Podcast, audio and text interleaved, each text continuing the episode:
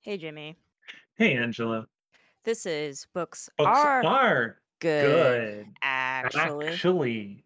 And this year started off a little bumpy, but we're Mhm, back.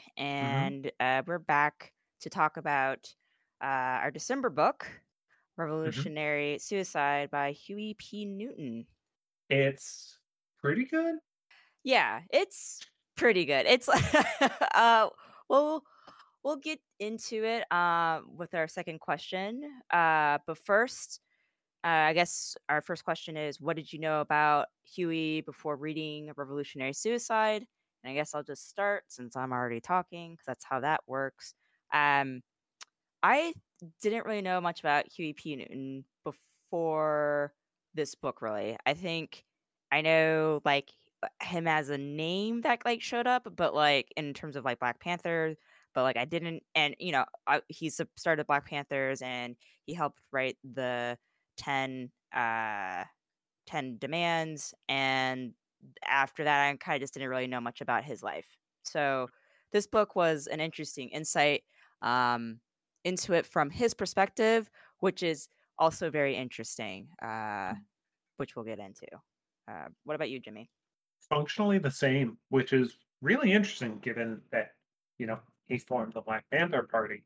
Um, that like uh, I don't know if it's necessarily due to say the whitewashing of history, um, or if it's uh, a successful drive on his part to have the Black Panther Party be more than just an individual or individuals.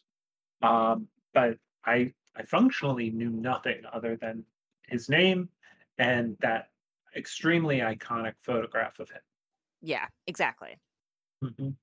Okay, so given that and given what we've read, what are your thoughts on revolutionary suicide? And it can be both the book itself as well as the concept. Um, so as a the book itself, I thought was pretty interesting. Uh, look into kind of this. I think it just better describes. Um, and also this is part of a problem with like my education. I did, probably didn't read a lot of books from like black authors a whole lot. Mhm, So, or if I did, it was mostly just on slavery and mhm, you know, like kind of that type of stuff. So having a more contemporary book about growing up like in California during the 50s and 60s or sorry 40s to 50s and then um just the school system and things like that and just how mhm, much like he was just set up to fail mhm, and mhm, um just that oppression coming down um and the concept of revolutionary suicide is a very interesting one. Uh, it is definitely kind of like it's almost to me kind of the same as the um, positive uh, nihilism, mhm, where or mhm, maybe uh, there's like passive nihilism and then there's like kind of an active nihilism where nothing matters, and that's a good thing because that means you can kind of start making changes towards that. And I think revolutionary suicide is kind of the same in which you want to have a better world and you know that probably most likely the state will come down onto you but at least you're kind of going out on your terms that will hopefully inspire other folks to keep the movement going forward instead mhm, of reactionary which is like i'm falling under despair um, because of the oppressive system. So it's mhm, more of a react uh, not reactive but a more of an active push against the system than the system pushing against you. And I, I mhm, find that kind of you know inspiring. Um it's you know it, it you know suicide is a very like fucking awful thing. The thought of just like it's kind of a it's a the term is very visceral but mhm, mhm, it's kind of very hopeful in a very mhm. weird way. Um, you know, but so yeah, I think I think the concept put forward here is interesting. Uh I guess as we go along with some of our questions, kind of like maybe why that kind of faded away, you know, as Huey kind of faded away in history too. Mhm. Um, I I agree absolutely. Um, it was fascinating from like a modern historical perspective because like so much of the framing of the of the 40s is like World War II, um, and like union struggles, and then the 50s being like post World War II, like America in ascendance and like strength of unions, blah blah blah blah. Um, you very rarely see in like modern uh, remembrances of the 40s and 50s and 60s the existence of black people, what their day to day was like, what school was like, what uh, police oppression was like, what uh, capitalist oppression was like. And that is something that he focuses on a lot, um, not just like the oppression of school and the oppression of police, but the relentless onslaught of a um, eternally speeding up treadmill Yes. that Black Americans were forced to run on or get thrown off of um, without the assistance post World War II that white Americans got in eh, eh, hand over fist from the United States government. Yeah. Um so like his uh I think his dad did get drafted, right? I thought I don't recall if his father did, but I know his mom went to I work. I thought they moved to the West Coast to work for Yes. um, the the naval yards. Yes, that was it. Yeah, I was like, he some they moved. Yeah, okay. So they worked at the naval yards, and then kind of once the war ended, there was like, all right, you can fuck off now. Also, don't be here anymore. Yeah. Um, I thought his, I thought what was very interesting, um, because about his family was the fact that his mom didn't work, and Mhm. like my I mean, outside of like uh, Sorry. societal Yes. perpetuation, which Yeah. uh, a huge amount of work with that many kids, Yes, right. Uh, I'm sorry. I'm not trying to downplay her not for sure. but um, like my grandmother worked at like a Ford factory for most of her life, right? So it's just very interesting to have like, oh, we're on this like never-ending treadmill because like there's just no there was no way for like this family to ever like get out of any type of debt from just you know living life and anything. So I thought that was interesting. Um I don't Yeah. know if that uh, played into how I think Huey kind of thought of women, which hmm he kind of mentions, like, yeah, that uh, religion and just kind of things how he was brought up, kind of. Uh, I, I feel like he probably didn't take women very seriously for a moment until he Yeah. heard from other folks. Yeah. Um, I I absolutely agree with that, especially given like he mentioned multiple times that his father specifically like did not want his wife to work and also like would essentially like get into like honor feuds feuds or like honor like altercations over people disrespecting his wife Yeah. um which in some viewings can be like, "Oh, that's, like, very, like, heroic of him," and, like, created or, like, fostered in Huey the feeling like that you you should stand up to oppressive forces. But on the other hand, it's like, is he doing that because he views his wife more as property than someone who, like, he's, like, trying to have a partnership with? Because like, he in some ways is like putting his life on the line multiple times uh, over like words, Yeah. Yeah. which It's yeah, Yeah, it's very interesting kind of Huey's framing of that. Um, of course, you know, he doesn't interview his parents for this. Um, we don't really get a yeah, sense of kind of how that relationship is or sorry, was. So mhm, uh we're you know, we're just kind of speculating. I just thought it was an interesting kind of like data point with like his life of just kind of like, yeah, my you know, my mom never worked. She, you know, my dad didn't want her to work. And it's like this was during a time when a lot of black women were working. mhm, Uh and yeah, they were working as maids and other stuff, but they were this working. but there are also women that were in the factories working and getting a pretty decent wage.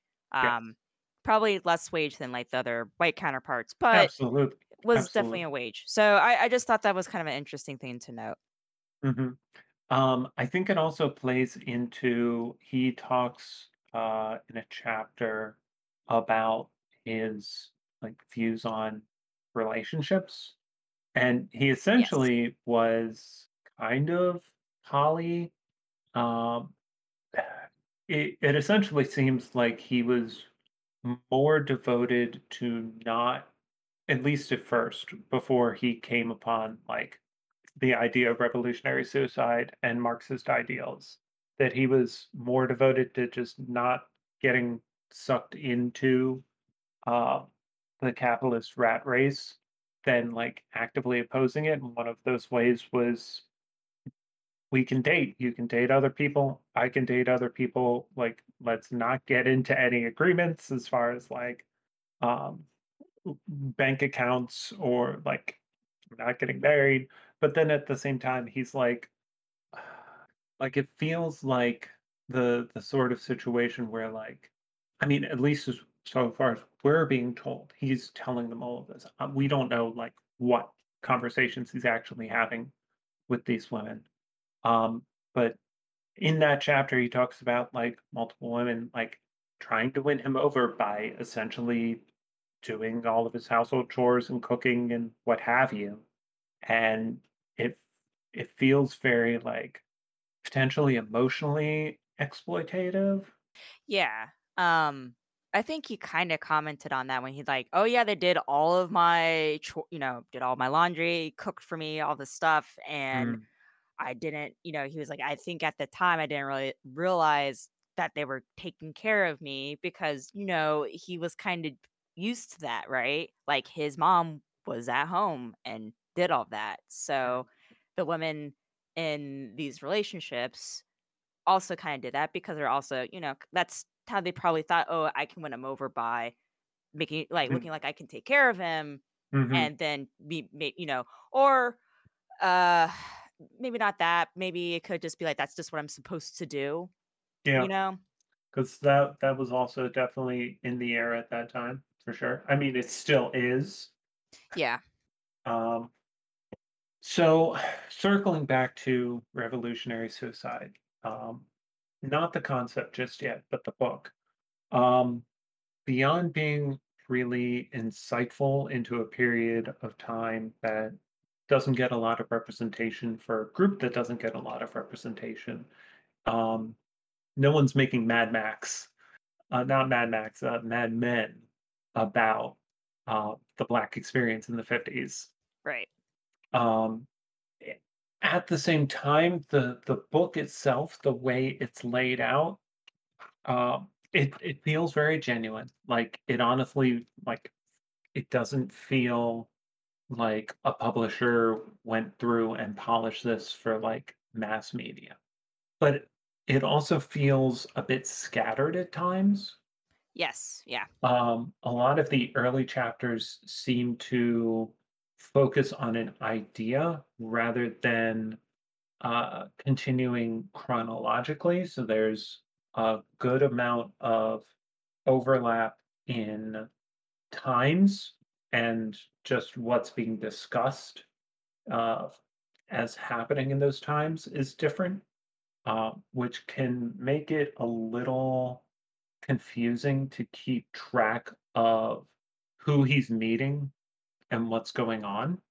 Yeah. Um, on the other hand, that probably does a really good job of well, one, it does a good job of like presenting the ideas that he wants to present versus like just telling the narrative of its life. Because he he does do a good job of telling the uh a I'm not gonna say like nitty gritty, because then we need a couple thousand more pages. Uh, but a rough approximation of what his life was like to grow up and then what his pre-revolutionary into revolutionary like adult life was like and the ideas that he was grappling with um, i think it also does a good job of approximating the sort of uh, the, the zeitgeist in a way for that time especially Mhm. the early and mid 60s um, just in that like so much is going on um and it's hard to keep track of. Uh, I'm sure if we were living in the Bay Area uh, at that time, like the way the first half of the book is is framed and gone over would make a bit more sense just for how scattered like keeping track of world events at the time might have felt like. Yeah. Um, I I de there was definitely, like, a good, like, back and forth kind of, like, once they kind of got out of childhood and went to college, it was just, like, Mhm. this weird, "Oh, yeah, and then, like, little Bobby Hutton and, like, blah, blah, blah." I'm like, "Okay, but wait, when did you meet" it was yeah, that was a little bit hard to follow at times, um, until, Yeah, like, his court cases, like, that stuff kinda started happening, but then yeah, even after, like, he got out, there was still this weird back and forth, like, "Oh, yeah, there's all these other things going on," which I guess kind of lends to when he was getting, like, trickle in news or whatever, and yeah, then all of a sudden it was being overwhelmed with news about what was going on and trying to keep things together, so.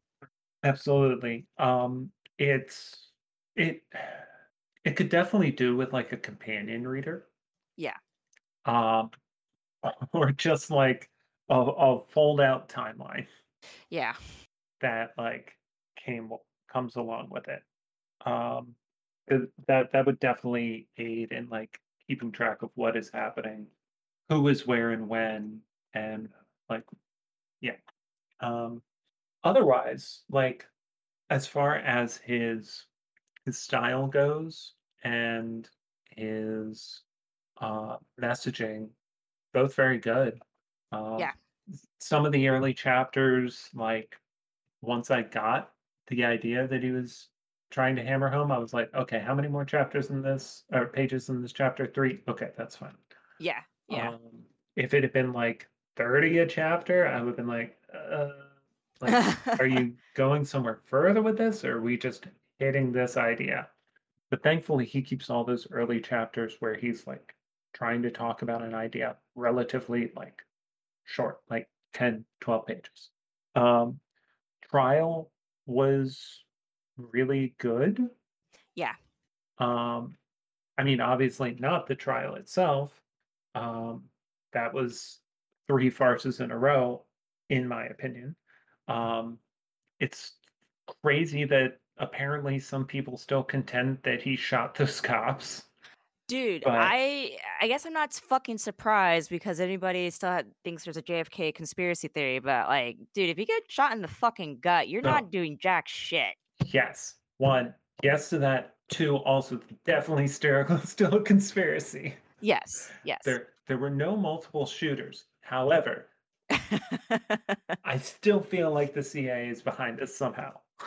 Somehow, some way, there was, like, somebody who had a one brief case of, like, CIA cash that got stolen from something else, and it was used to buy the gun or some shit, and that's how they're, like, indirectly, indirectly, indirectly involved or Or even if it's just like, we know about this guy and we're not going to do anything about him Yeah, because we like sowing chaos right now. That's yeah, we literally have a program called Chaos right now. yeah, yeah, So if there's a guy who used to be in the USSR as a communist and he does whatever in the US, we can be like communist bad. Great. true, true, true, true, Um, true.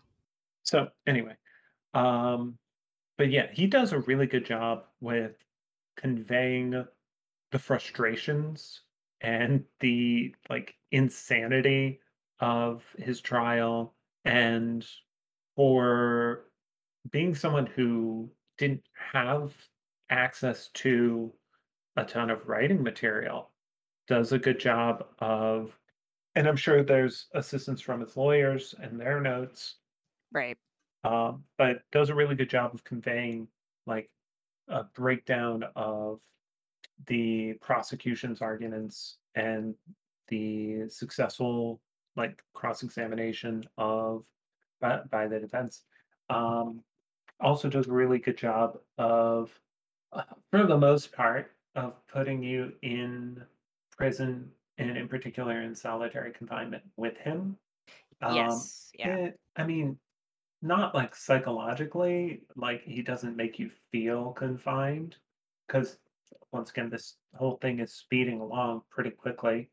Um, but like the things that were done, the environment, the way he had to engage with the lack of stimulus um, was really well done. Uh, yeah, uh, yeah, good book. Um, as for revolutionary suicide, the concept, excellent concept. Yeah. Um, and I have a lot of thoughts. Uh, I went on like a 20 minute rant to my partner uh, just before recording um, because uh, I read over a bunch of links uh, discussing the, the concept and its application to more modern situations. And it's insane to me. Uh, it, it's both not insane to me and insane to me how this is not something that is talked about pretty commonly. Like, because we we've seen huge like episodes of this, huge engagements with this idea in the modern era, and nobody uses the words revolutionary suicide to describe it. Like 9/11, uh, Anders Breivik, Right. um, like uh, climate activists immolating themselves, uh, uh, insurgents in Iraq and Afghanistan.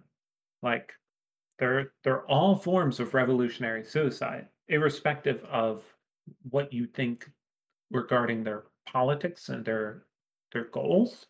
Like the fact that these things are not framed in this way, uh, we'll we'll get to that. Uh, we'll get Yeah. to that. It's question seven. Um, do you have any feelings on the concept itself? Uh, I think I explained it earlier. I thought it was, uh, yeah, I thought the concept is very interesting. Um, I guess we'll kind of get into it a bit more, uh, as p- question seven. Uh, do you want to start question three? Sure.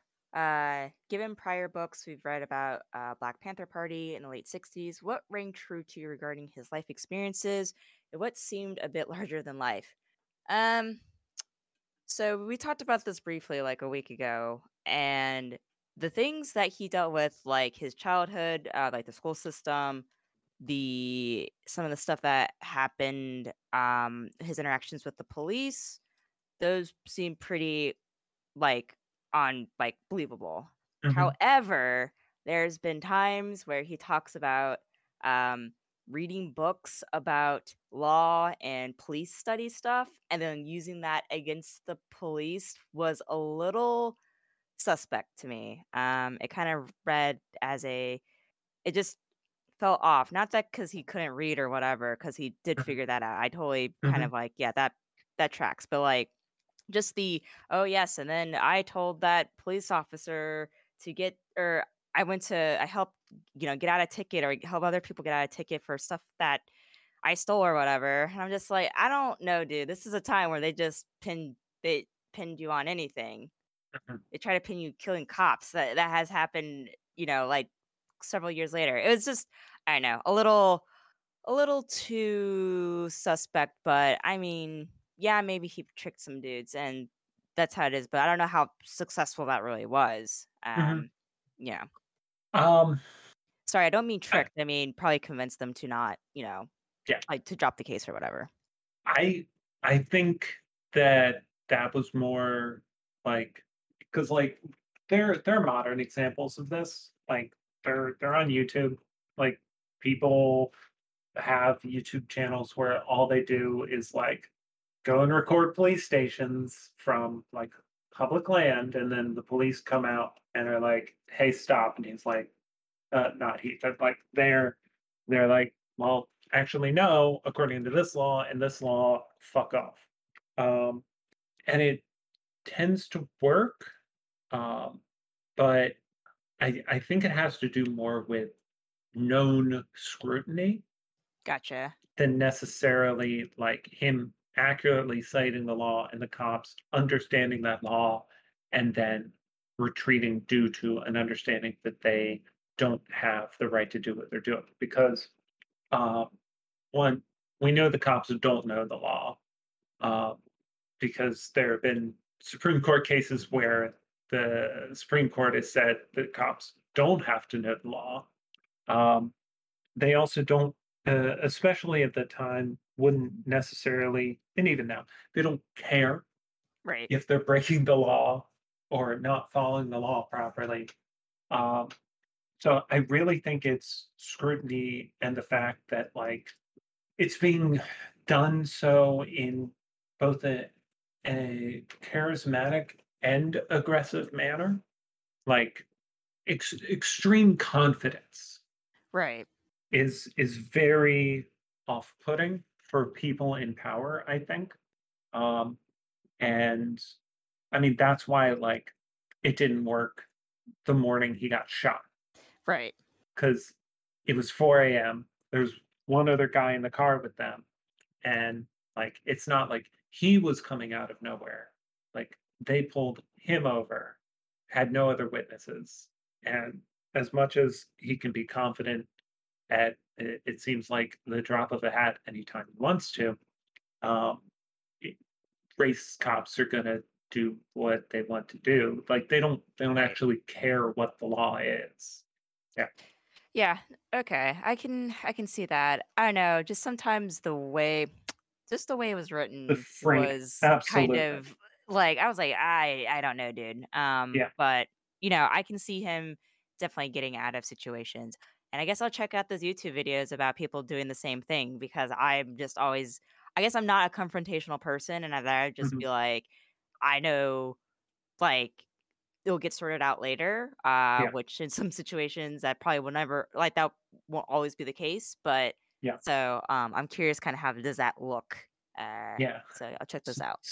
Sometimes it uh it's due to scrutiny and them knowing the law because they're recording. Sometimes it works for them just from like their extreme confidence and the cops being like, "You're going to be too much trouble to deal with today. Uh, this isn't that big of a thing. I'm just gonna leave." Gotcha. Um, I have watched videos of like, um, like a week ago, somebody analyzing somebody else's video about where where they were driving through, um, a, like a stop for like goods coming across the state line between Nevada and California, like um, agricultural goods, and they Okay. they weren't carrying agricultural goods. They had a trailer that they were hauling and they had crossed a couple times previously and hadn't had to do a an inspection.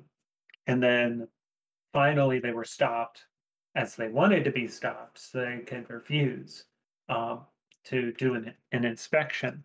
Um, but what they didn't understand is that uh, inspections have already been ruled by the supreme court to not be a search and seizure because they're a function of the administrative state attempting to apply taxes.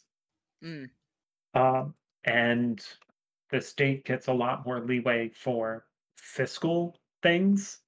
Like, is it a search and seizure for you to have to tell the government how much money your employer made, uh, uh, your employer paid you every year when you have to do your taxes? No, right.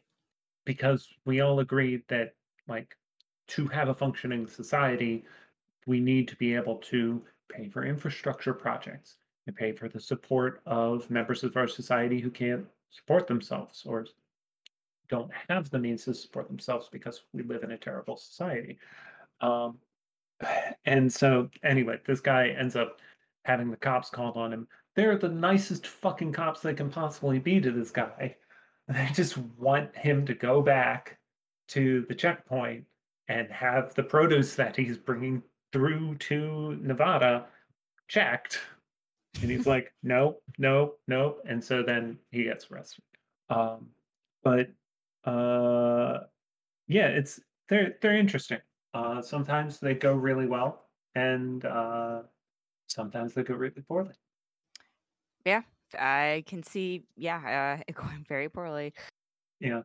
Um, something that I feel like was an exaggeration in his book was his position on the rate of homosexuality in uh, the penal colony that he was in. Yeah.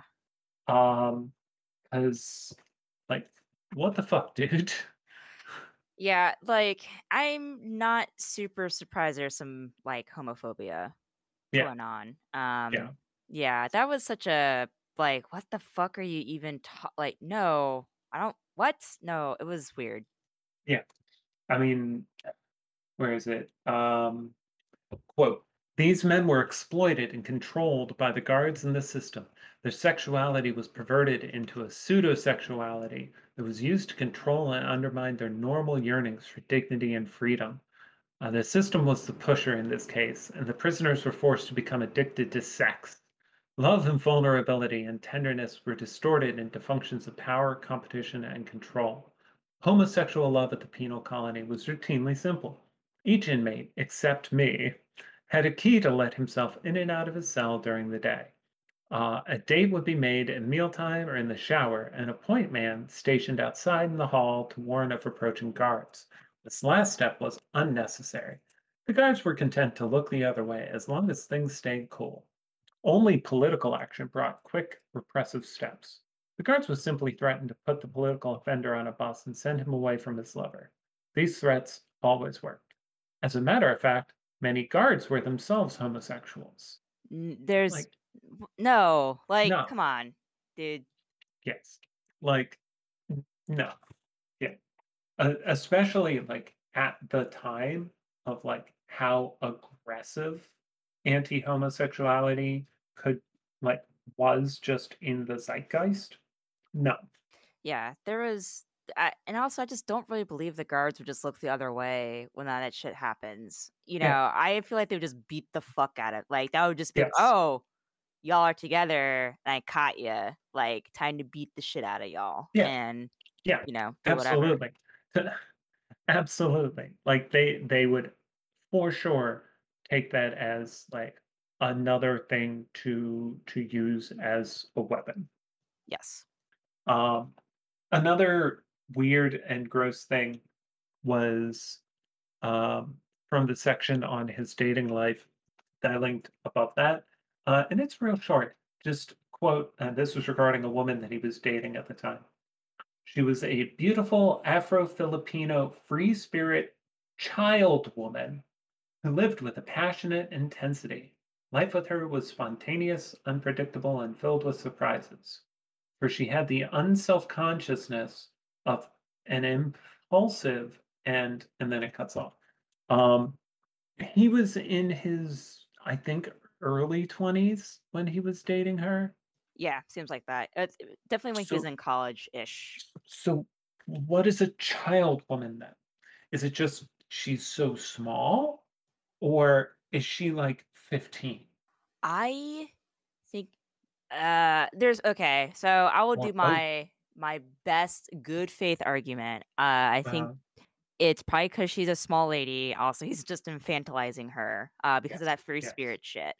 yes. Um and also this is kind of one of those I think one of those terms that uh probably uh, like you know, if we probably read more books in the 60s and Mhm, 70s, this I think this term will probably come up a bit more. It'll make more sense in context. mm, I mhm, uh, bad faith, it's a teenager. Um, but mhm. it's like I'm not I'm leaning towards it's not a teenager just because I think her parents probably would have been a little bit more, well, This was the period of a lot of people just running away to California. Yeah, and a lot of people just parents being like, "Oh, well, that's the youth." Um, Yeah. hmm. Yeah, I don't know. It's Definitely, I it's definitely infantilizing for sure. Yes. Um, Yes. but I do not know the exact age. Um, Yeah. and that can get kind of icky. Yes.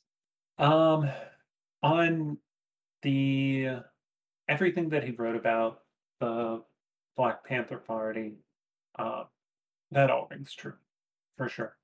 Yeah. Um, sometimes hard to follow, just once again due to like the lack of chronological order. But yeah, all seems true. Yeah, I think um I know I was kind of slightly disappointed in that aspect of the Black Panther Party pieces. I think uh what probably doesn't help is, like, he did have those ongoing, like, legal stuff going on, so it's just kinda difficult to kinda get a sense of just, like, what else the party was kind of doing and just kind of, like, how the workings were going, like, I wanna know about the Central Committee and, like, how were they expanding, like, how did they have embassies in Algeria, you know, Mhm. Algiers and, like, uh, Mhm. other places like that, and, you know, that just wasn't really described, and I I kinda wish there was a little bit more of that Mhm. because, you know, like, you know, the FBI came down on them like a fucking shit ton of bricks, so it's just kinda like, "Alright, Yeah. obviously there were threats." I kinda wanna know, like, how did that all get organized? So, it sounds like we're probably gonna have to read a book specifically on the Black Panther Party, Yeah. probably also a book about Bobby Seale, and probably also a book about Eldridge Cleaver, and it wouldn't hurt to read George Jackson. Yes, for sure. Um, I've heard really good things about George Jackson's writing. Um, but yeah, it it definitely feels like a bird's eye view, for sure. You don't get the day to day, you don't get the, like, how how does the organization actually function, which is understandable given the circumstances of what Huey was going through, but definitely from, like, someone the the position of, like, what but how do organizations function, though? Like, especially revolutionary organizations, like, y you don't get that. Yeah, um, yeah, that's a, that was, like, kinda my thing I wanted to have more insight on, but, you know, uh, yeah, I'm interested in kinda reading books that focus specifically on how did they expand, how did they do, like, their community outreach and things like that, you know? Uh, and also, I guess, the eventual just collapse of the Black Panther Party. Yeah. Um, definitely, frustratingly, it's also, like, hard to keep track of, like, what is going on with Eldridge Cleaver, um, just because, like, Huey's in jail for a lot of the the fallout there, um, and it I I don't understand how, like, someone who early on makes so many, like, erratic choices continues to be in a position of power. Yeah, yeah, that's the most interesting part because I'm just like, did he have a bunch of sympathizers in there that, Mhm. you know or did he had so much power over people that they're like, "Okay, Huey's in jail, people are dying, uh, people are about to go on you know, we have to try to support all these different court cases going on, we also need to have all these embassies and other stuff." You have to Mhm. kinda just wonder, you know, yeah, how did he manage to work himself into that position? And some it's kinda obvious, he was in jail, like, all that shit's going on, and then also kinda just keep being a fuck up in a lot of cases, um, Yeah. so, yeah, I'm kinda interested in the inner workings of of this. Mm-hmm. Mm-hmm. Um, yeah, definitely definitely needs to go on the book list. Um, so Black Panther Party in specific, Bobby Seale in specific, Eldridge Cleaver in specific, and George Jackson. Um, so what did I guess we're on to what did we learn about the Black Panther Party that we didn't know or understand before? Um, I didn't know, like, how quickly things, like, all went to shit and, Yeah, like, how yeah. quickly the federal government was to, like, hyper target them. Yeah, it was I exactly, like, I was surprised, I was like, "Okay, 67, and then 69, we're all fucked. Out in 71, oh, things are really bad." Um, that was yeah, that was a very quick turnaround, and Yeah. I guess, of course, you know, Martin Luther King Jr., once that shit kind of, like, went down, I think they were on hyper alert for any leftists, you know, black folks, any other, you know, minorities, try to shut all that shit down. Mhm. Um, yeah, they you know, and of course, they had their informants because, you know, black folks were so downtrodden, it was like, "Hey, here's some cash, like, we can make a lot of this kinda go away for you." Yeah. Um, you know, was maybe kinda easy in some Mm. cases. Mhm.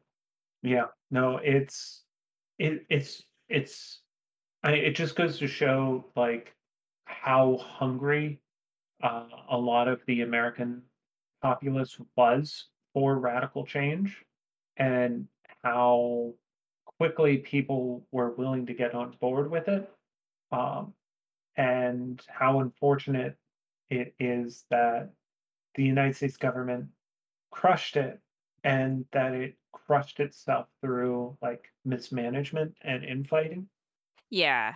Um, it kind of reminds me of like motivation to start a new thing. Okay, so like, you know, January 1st, New Year's resolutions, you are like motivated to do whatever you want to do, like lose weight or whatever. And then you realize Mhm. later on, oh shit, like that motivation's gone. And you have to kind of just, it's kind of discipline, setting up habits, blah, blah, blah, blah. And I sometimes think maybe that was kind of the downfall a little bit of just everything was starting too fast and Mm, they made themselves a known presence like way too fast. Um, I mean, I agree with the like going to you know Capitol Hill with your guns. That that was a good form of protest, but I'm kind of like that was good, but like expanding into other countries was that a good idea? Like yeah, you know yeah, these types of things where those funds could have gone to probably helping other people get out of jail for things like that. You know, it yeah. it's a little Also, uh the the hubris of like, so like early on when they're like forming the Black Panther Party, they've read a bunch of like revolutionaries like works, and they're like, well, we we have to approach this with like a sense of immanent critique. We can only determine a revolutionary path based on like the lived experience and the conditions of Black people and uh, the experiences of other minorities um, for America. But then to like take those tenets and then try and do them in another country. It's like, yeah you, you formed the Black Panther Party with this understanding. Like, why do you think you can essentially transplant that into a different series of like situations and like cultural like history? yeah Um, yeah. So that yeah, having having an international wing, I think it stems from them becoming just more Maoist. Um, but I feel like they should have just stuck to like providing, say, financial support for revolutionary organizations in other countries if they were going to do anything internationally, yeah rather than establishing their own international wings. Um, also, a lot harder to clean up fucking house if you have to go to another country to do so. Yeah, which is what fucking Cleaver did. He was just like, "All right, bye." And like, "Oh yeah, we're gonna like catch him wherever." It's like, my guy, he's just gonna be in the wind. It doesn't matter. Like just Yeah, because oh you oh we'll catch him when he goes to the embassy there. If he's been over there and like sowing his own seeds and like trying to get people on his side, it yep, it's game over. Like it's yep, been game over. yep. Um, so yeah, definitely, definitely some mistakes. Um, I so I do want to say that like I feel like the speed at which they established national organizations in different states was really good. Yes.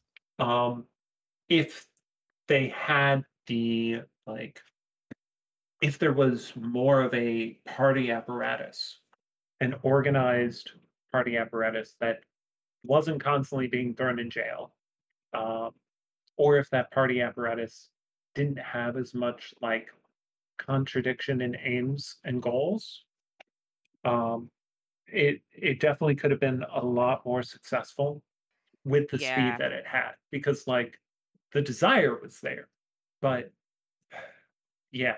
Um, also definitely something that he runs into later in the book is like people just want like an emotional engagement with Yeah. their issues.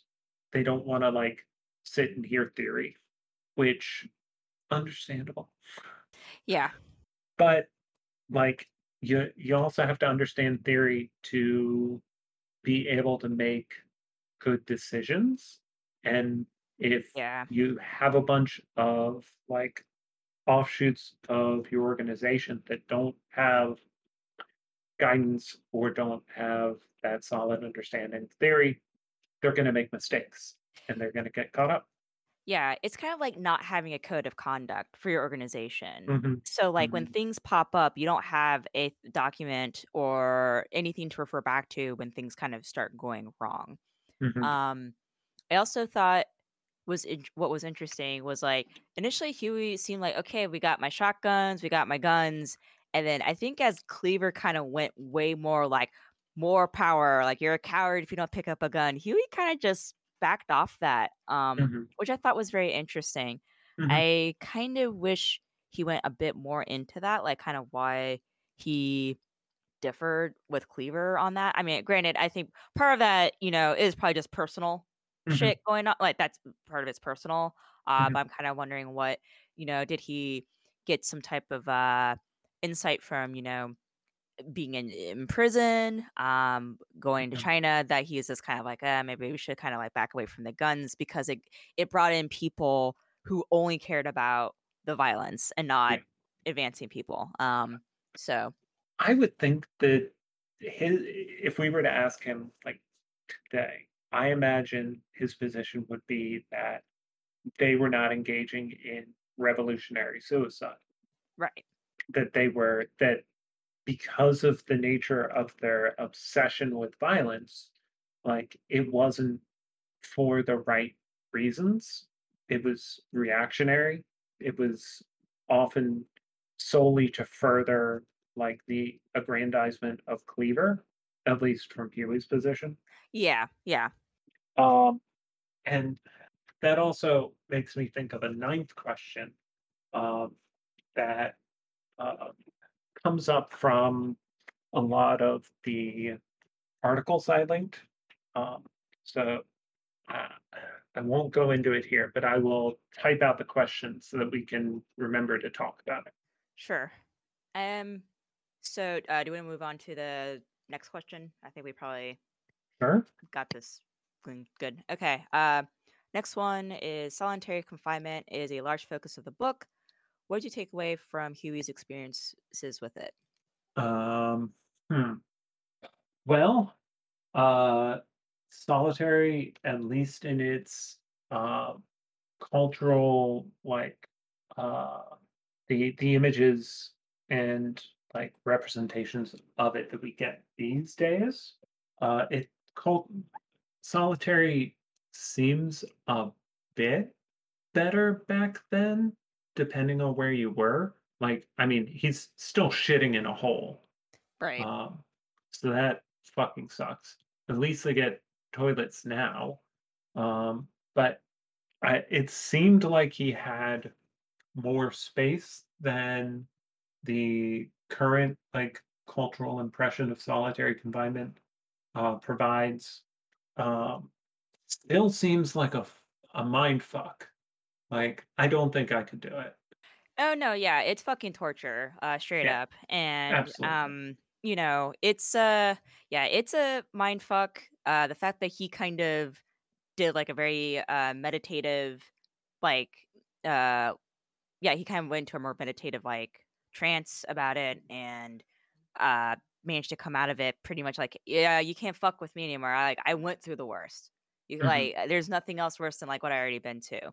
So I thought hmm that was like very like heroic in that aspect. Oh, absolutely. But yeah, no, I I would not be able to do that, especially with like no books, nothing to read, nothing to really hmm like do except it's just your mind and uh, shitting in a hole and not getting any sunlight maybe for 30 minutes maybe like a week you know hmm it's it's pretty fucked uh Yeah. and honestly this this you know his first solitary confinement uh obviously shaped him like it's a very big impact full thing hmm on his life and that's completely understandable um Yeah. so yeah I I don't know if it's because he already had like a formation of revolutionary suicide and had an idea of the forces that he was being put up against before he went into solitary um, or like if he's just like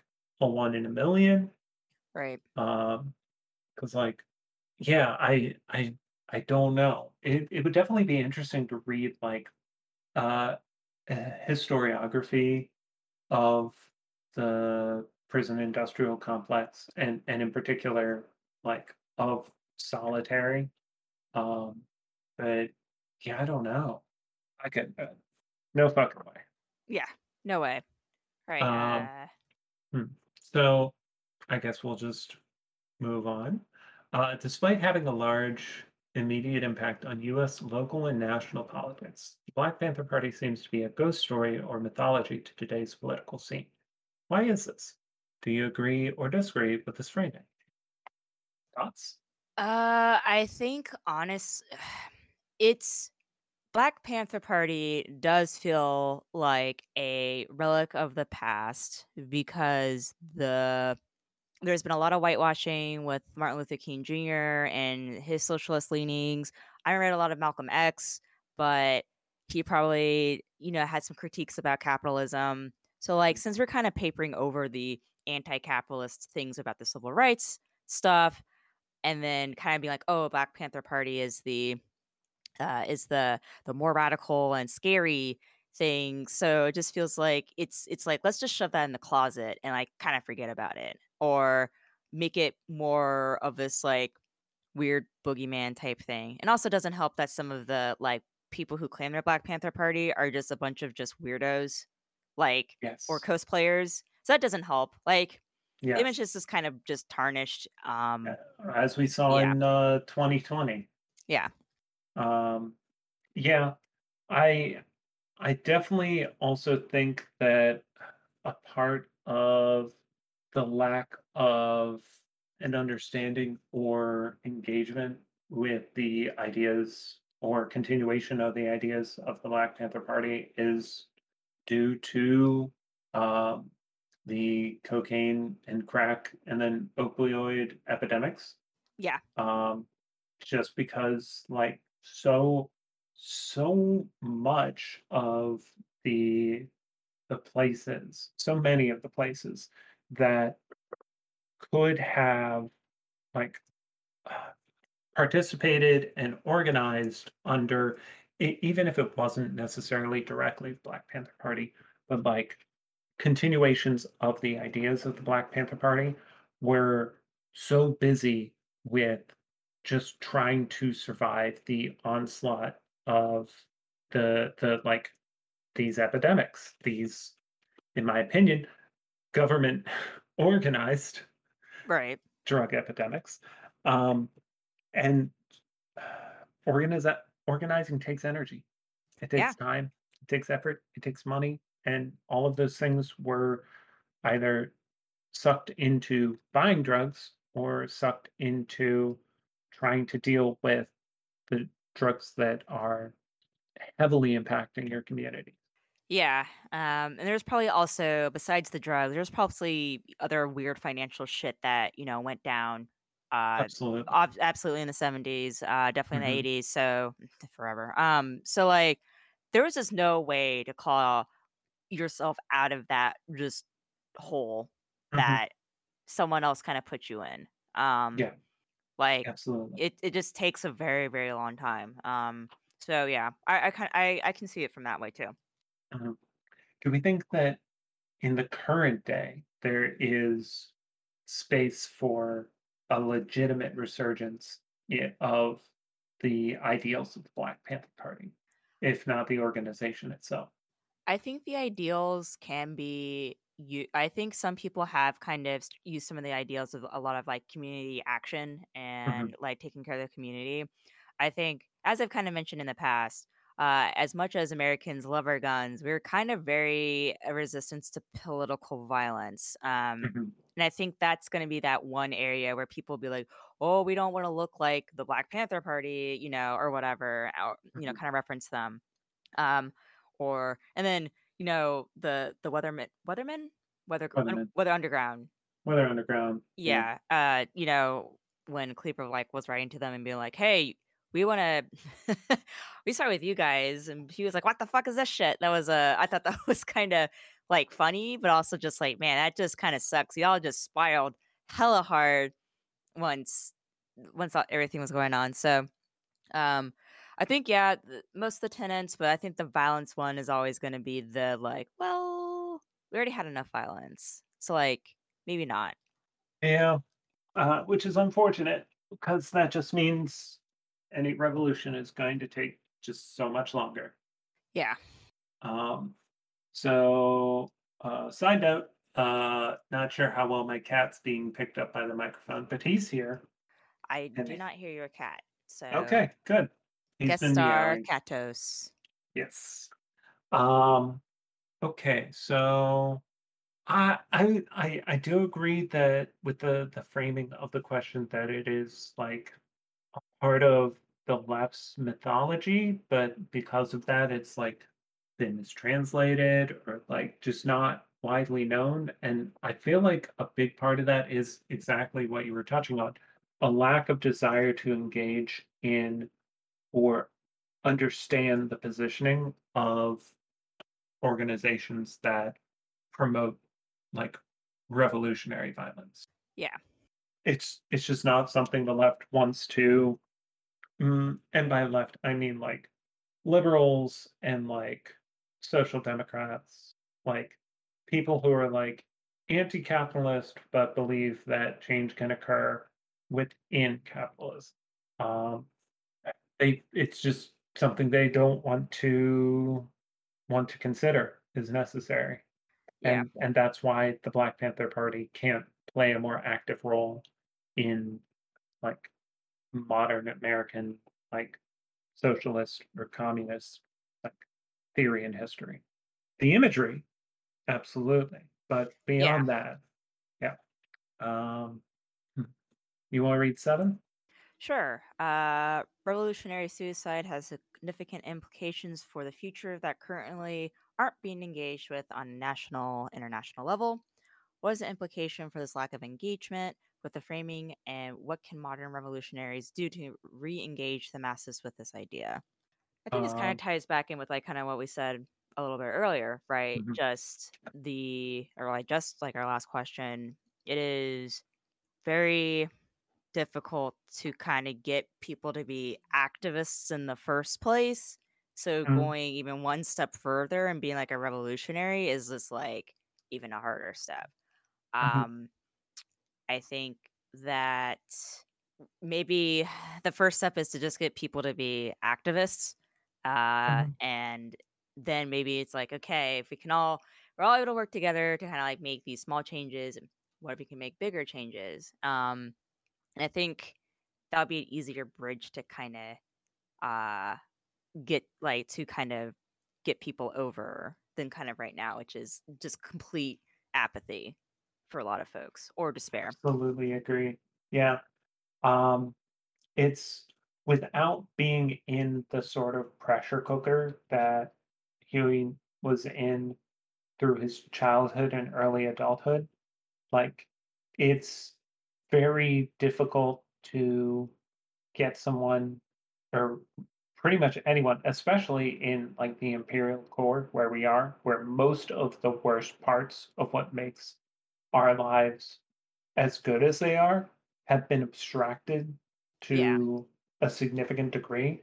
Either the work that it, occurs is uh, in the US is done by uh, people on the fringes of society, like in particularly like uh, I'm thinking of like uh, uh, quote unquote illegal immigrants slash migrant workers who are solely here at the whim of like the farmer deciding that they don't want to like turn them into uh, INS, um, who are doing all of the agricultural work and all of like the butchering that like goes into feeding our country.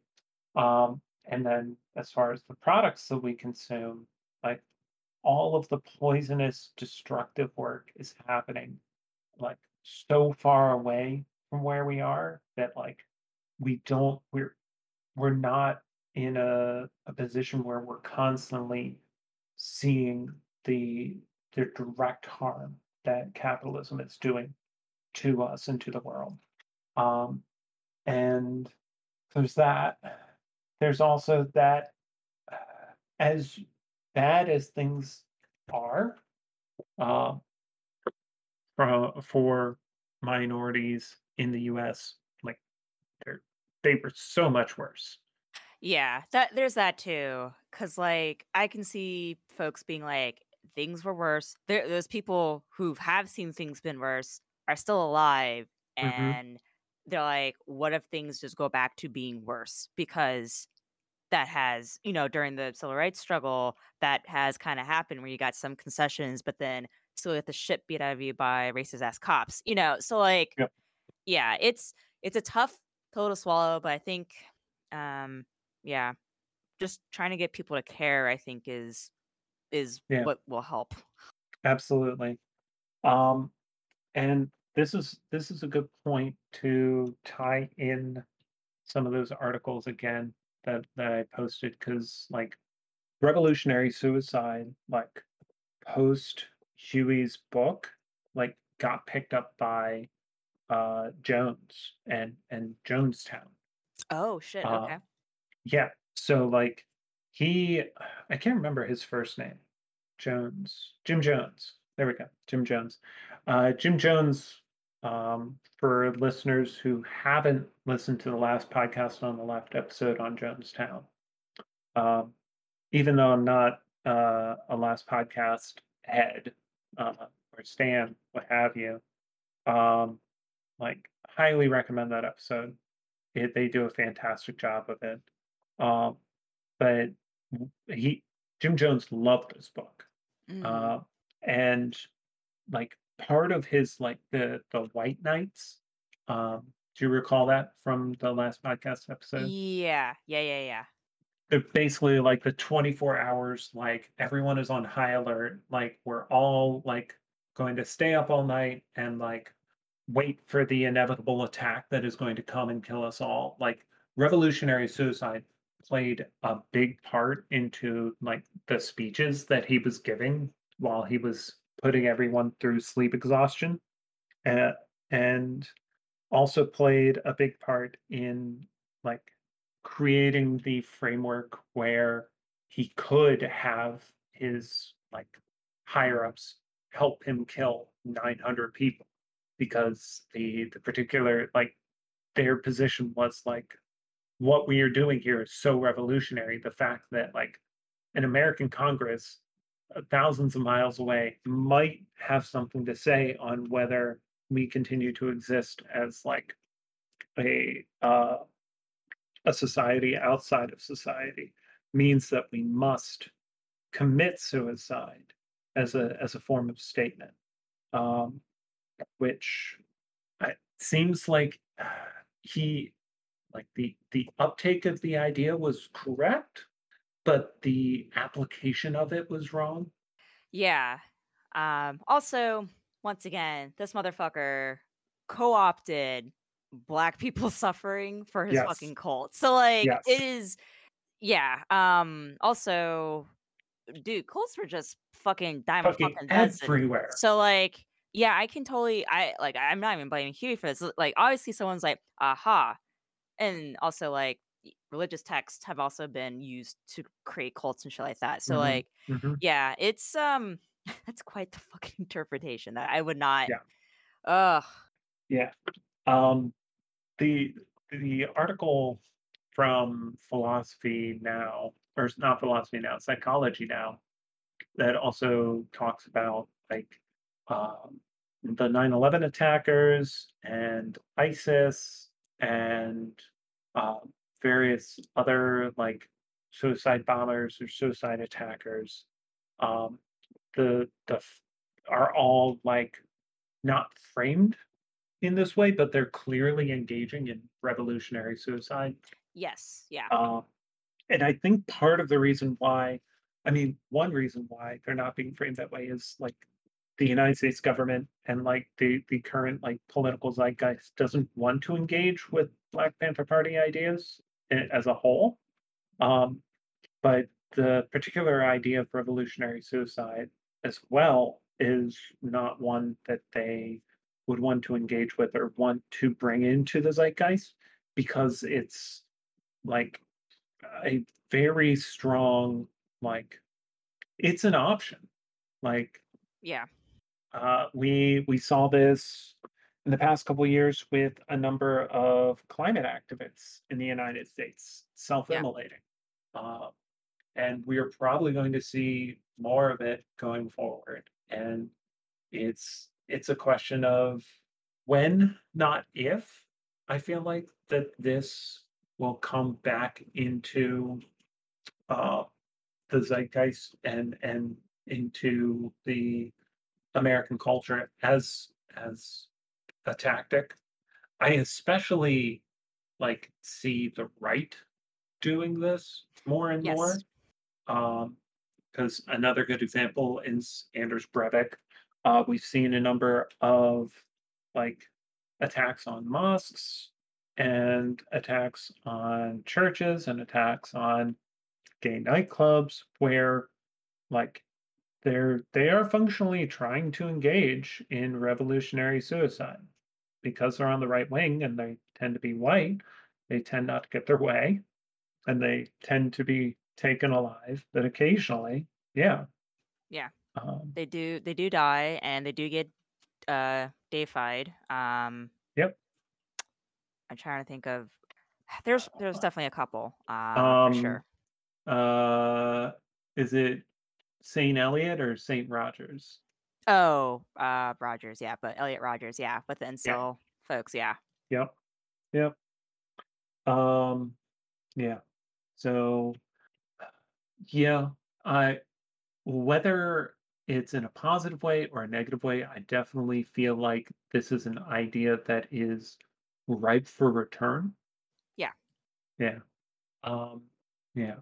So Huey, he probably committed some serious crimes in his life. I mean, we know for certain he stabbed a guy, Yep, stabbed a guy and stole a bunch of shit. stole a bunch of shit, and like stealing a bunch of shit, especially if it's from like richer people, fuck it.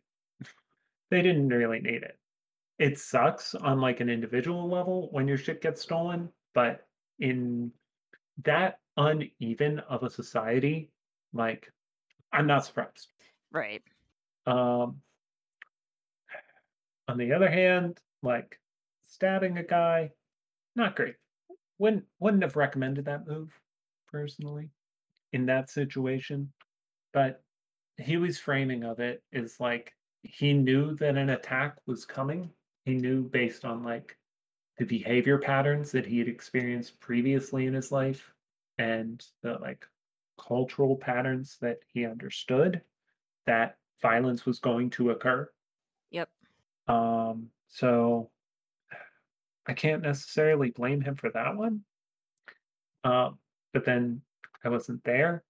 Like maybe he completely misread the situation because we are only getting his his framing of this. Um, and then there were also uh, accusations of physical and sexual assault towards women in the Black Panther Party um, that didn't arise, so far as I'm aware, while he was still alive, um, but have been talked about since his death. Um, and I 100% believe all of that because it was an incredibly misogynistic time. It still is in a lot of ways. Um, but I mean, as we've already addressed, like there was absolutely like a sense of infantilization, of, of sidelining, of like paying lip service to the rights of women without like actually focusing and enforcing the rights of women. What are your thoughts? Yeah, I think like a lot of folks during this time, um, that's there's always gonna be something that's just fucking shitty about them. And not always, but Mhm, like a good percentage of this. Um, do I think it tarnishes the legacy of Black Panther Party? Not really. Like I don't think it made it any worse than it already has. mhm, Uh, does it fuck up all the 10 tenants or not laws, but whatever, uh, uh, that they put forth? No, not really, but Yeah. um, I think it's a serves as a reminder, like, you need to check your shit Mhm. sometimes, and, like, quite often, like, you do need to listen to other people who are, you know, other, like, women and other folks who are kinda down on the social ladder, um, you know, yeah, just because you had a great idea and started a thing, like, you're still gonna fuck up in some ways or another, um, granted, I I know it seems like fucking up is, like, stabbing a guy and robbing shit and, like, sexually assaulting people is just a fuck up, but, Yeah. um, you know, like, to be quite honest, if all that shit came out about Huey and, like, the party was, like, still ongoing, he should have been expelled, Yeah. straight up, like, he should have been Yeah. gone, um, so and it seems like the party was in such a turbulence of, like, several factions kinda going on that Mhm. they didn't really have a process to really deal with these types of people. Like, Huey Yeah. should have been fucking great like, the stuff that happened out before the party kinda happened okay, but, like, in the party where he took you know, he was a position of power, uh, over these women, yeah, he Mhm. should have been expelled. Um, Agreed. so, you know, to me, this just says, like, okay, if you're starting a organization, you need to have a code of conduct. You need to be able to like deal like these situations will come up. Even if you're like, oh, we're all lefties and we respect each other. No, people still have fucking biases or weird shit that will just come up um out of quote unquote nowhere, you know. So like yeah, it's to me it's just kind of uh, sort of a failure on the Black Panther Party's fault. Like on their lines of, like, not knowing how to deal with, like, these predators or other folks in their in their group. Agreed. Um, and so there's frequently like leftist organizations talk about like dual power and like having like parallel institutions. Um, and one that often gets overlooked is like as much as we want to live in a world without like a justice, like not a justice system, but like a a system of like retribution, um, there does need to be justice. Right. And there does need to be um, a way for aggrieved uh, parties to correct and uh, properly address the wrongdoings of people in power. And it, it's really important to have that lined up before uh, shit goes down because you don't want you don't want to be creating the rules on how somebody's going to be like tried internally when you need to be trying them Yeah. because it's going to create it's going to make that creation of that rule set itself political Yeah, exactly. Because then you get the whole, like, "Oh, you're doing this now because, hey, I heard you didn't like that person," or you said kind of a weird comment about them, or, "Oh, you're friends with somebody who doesn't like them." Like, it just creates so much entanglement Mhm. that it just could potentially be, eh yeah, just so such a problematic thing to even start addressing when these types of situations pop up. yeah i i definitely agree though um going back to your initial point that the crimes that he committed like while terrible don't really do much to besmirch the legacy of the Black Panther Party. Um, one, as you you noted, because it's already got a terrible legacy Yeah. because of the hegemony of neoliberal politics for the past 40 years has essentially framed everything the Black Panther Party did and stood for as bad and wrong. Um, but then also, I feel like Huey's actions were because of the nature of the demands of the tenants of the Black Panther Party and the work that it was doing. Um, they stand outside of Huey, like to the point where like you and I knew about the Black Panther Party and knew that they had these programs and didn't know that Huey and Bobby Seale just like sat and like talked for 10 hours one day and then decided after weeks of having similar talks, put all these together like in a row and just were like, okay, cool. this is us. Yeah. Um, so the fact that they can stand alone so well and like obviously like fit the needs of the black population in particular, but minority populations um, throughout the U.S. Um, really goes to show just how strong the ideas themselves were and still are. Um, so yeah, I I I really do want to like we need to find a book that is just like the history of the Black Panther Party and like it I hope it's 3000 pages long.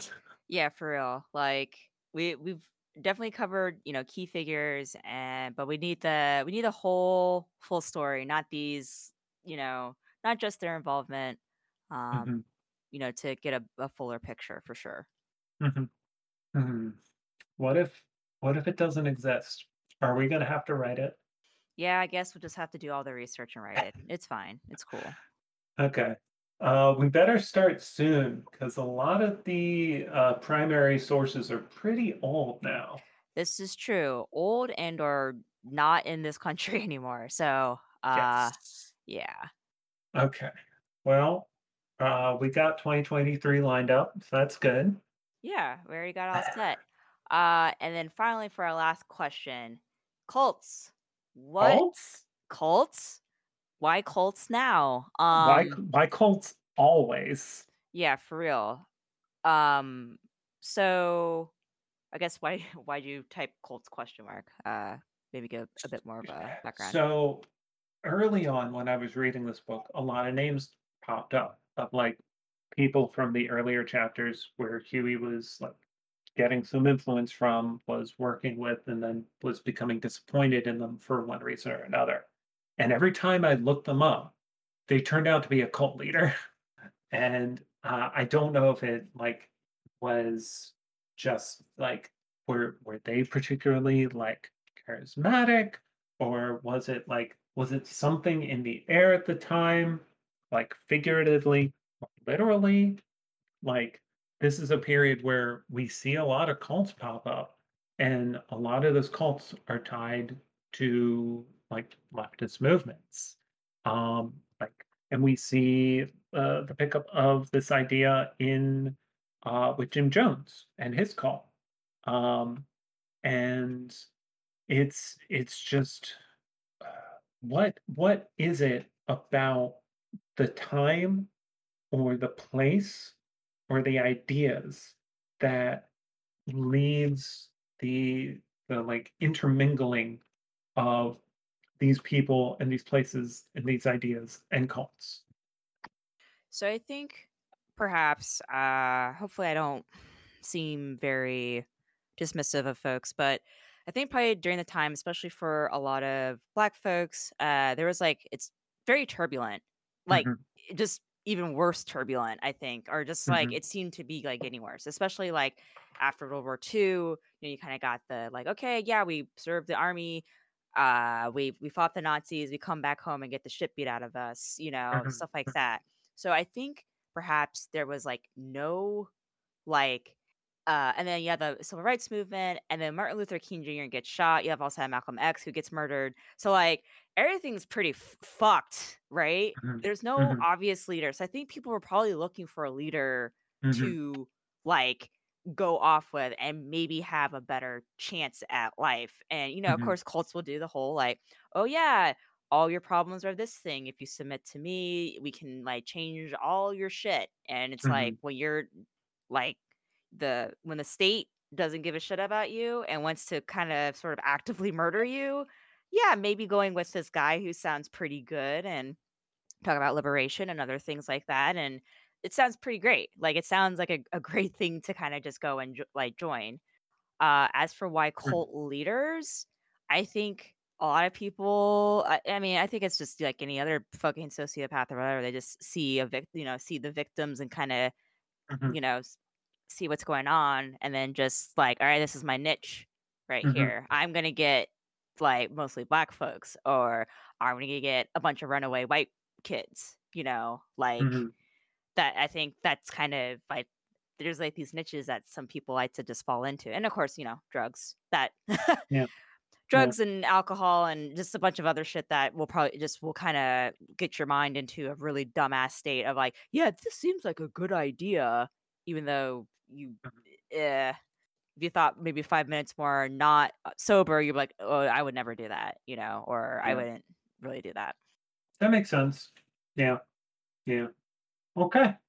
Okay. Uh so so since we started uh our season 3, I guess technically whatever, sure, there's seasons. Uh we're to do uh for January and February uh Dawn of Everything.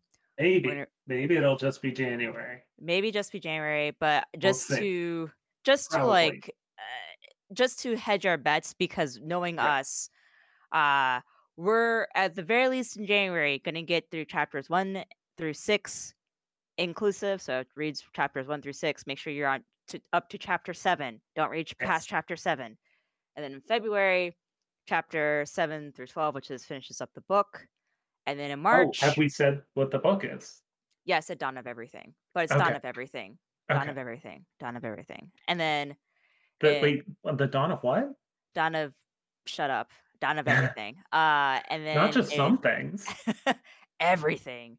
Um, and then in March, we're doing State and Revolution because Rosa Luxemburg, I feel like I need to figure out who is she fucking replying to. And I want to Mhm. see, I kind of want to compare notes between what she wrote and kind of what he wrote. And then we don't have to read that other motherfucker, Bernstein or whatever the fuck his name was. Don't need to read Yeah. that guy. He's an Yeah. idiot. So, He is. He is an idiot. I'm excited to read State and Revolution. I've listened to other people read it, but it'll be fun to read. Yeah. All right. Uh, is there anything else before we do our sign off? Um, listener, if you can hear me now, go to the White House. Pour gasoline on yourself. Light yourself on fire. Uh, in Minecraft. In Minecraft. in Minecraft. Uh, anyway, uh, I this is such a weird ending, but whatever. We probably ended on worse. I, this Um, is yeah, this is not the first time I've told a listener to kill themselves. I'm pretty sure. I'm pretty sure. But this is this the first time that I've told them to do that with a political aim in mind? Also, probably not. Have have I always been a proponent of revolutionary suicide without realizing it? Who knows? Uh, the answer is yes, actually. Yeah, it seems like. Yeah. Um, Yeah. Anyway, don't do what Jimmy says. However, Yeah, probably not. Now's however, not the right time. now is not the right time. However, if you're feeling it though, mm, if you're mm, for the right reasons, if you're feeling it, for the right reasons. Oh my goodness. Okay. Uh, not just because you're sad. oh boy, this is this is getting spicy at the end. Uh, We are pro life if you're just chemically suicidal. I- but I mean, seriously, go get help. yeah. Yes. Yeah. Yes. Anyway, uh, books are good. Good. Actually. Actually,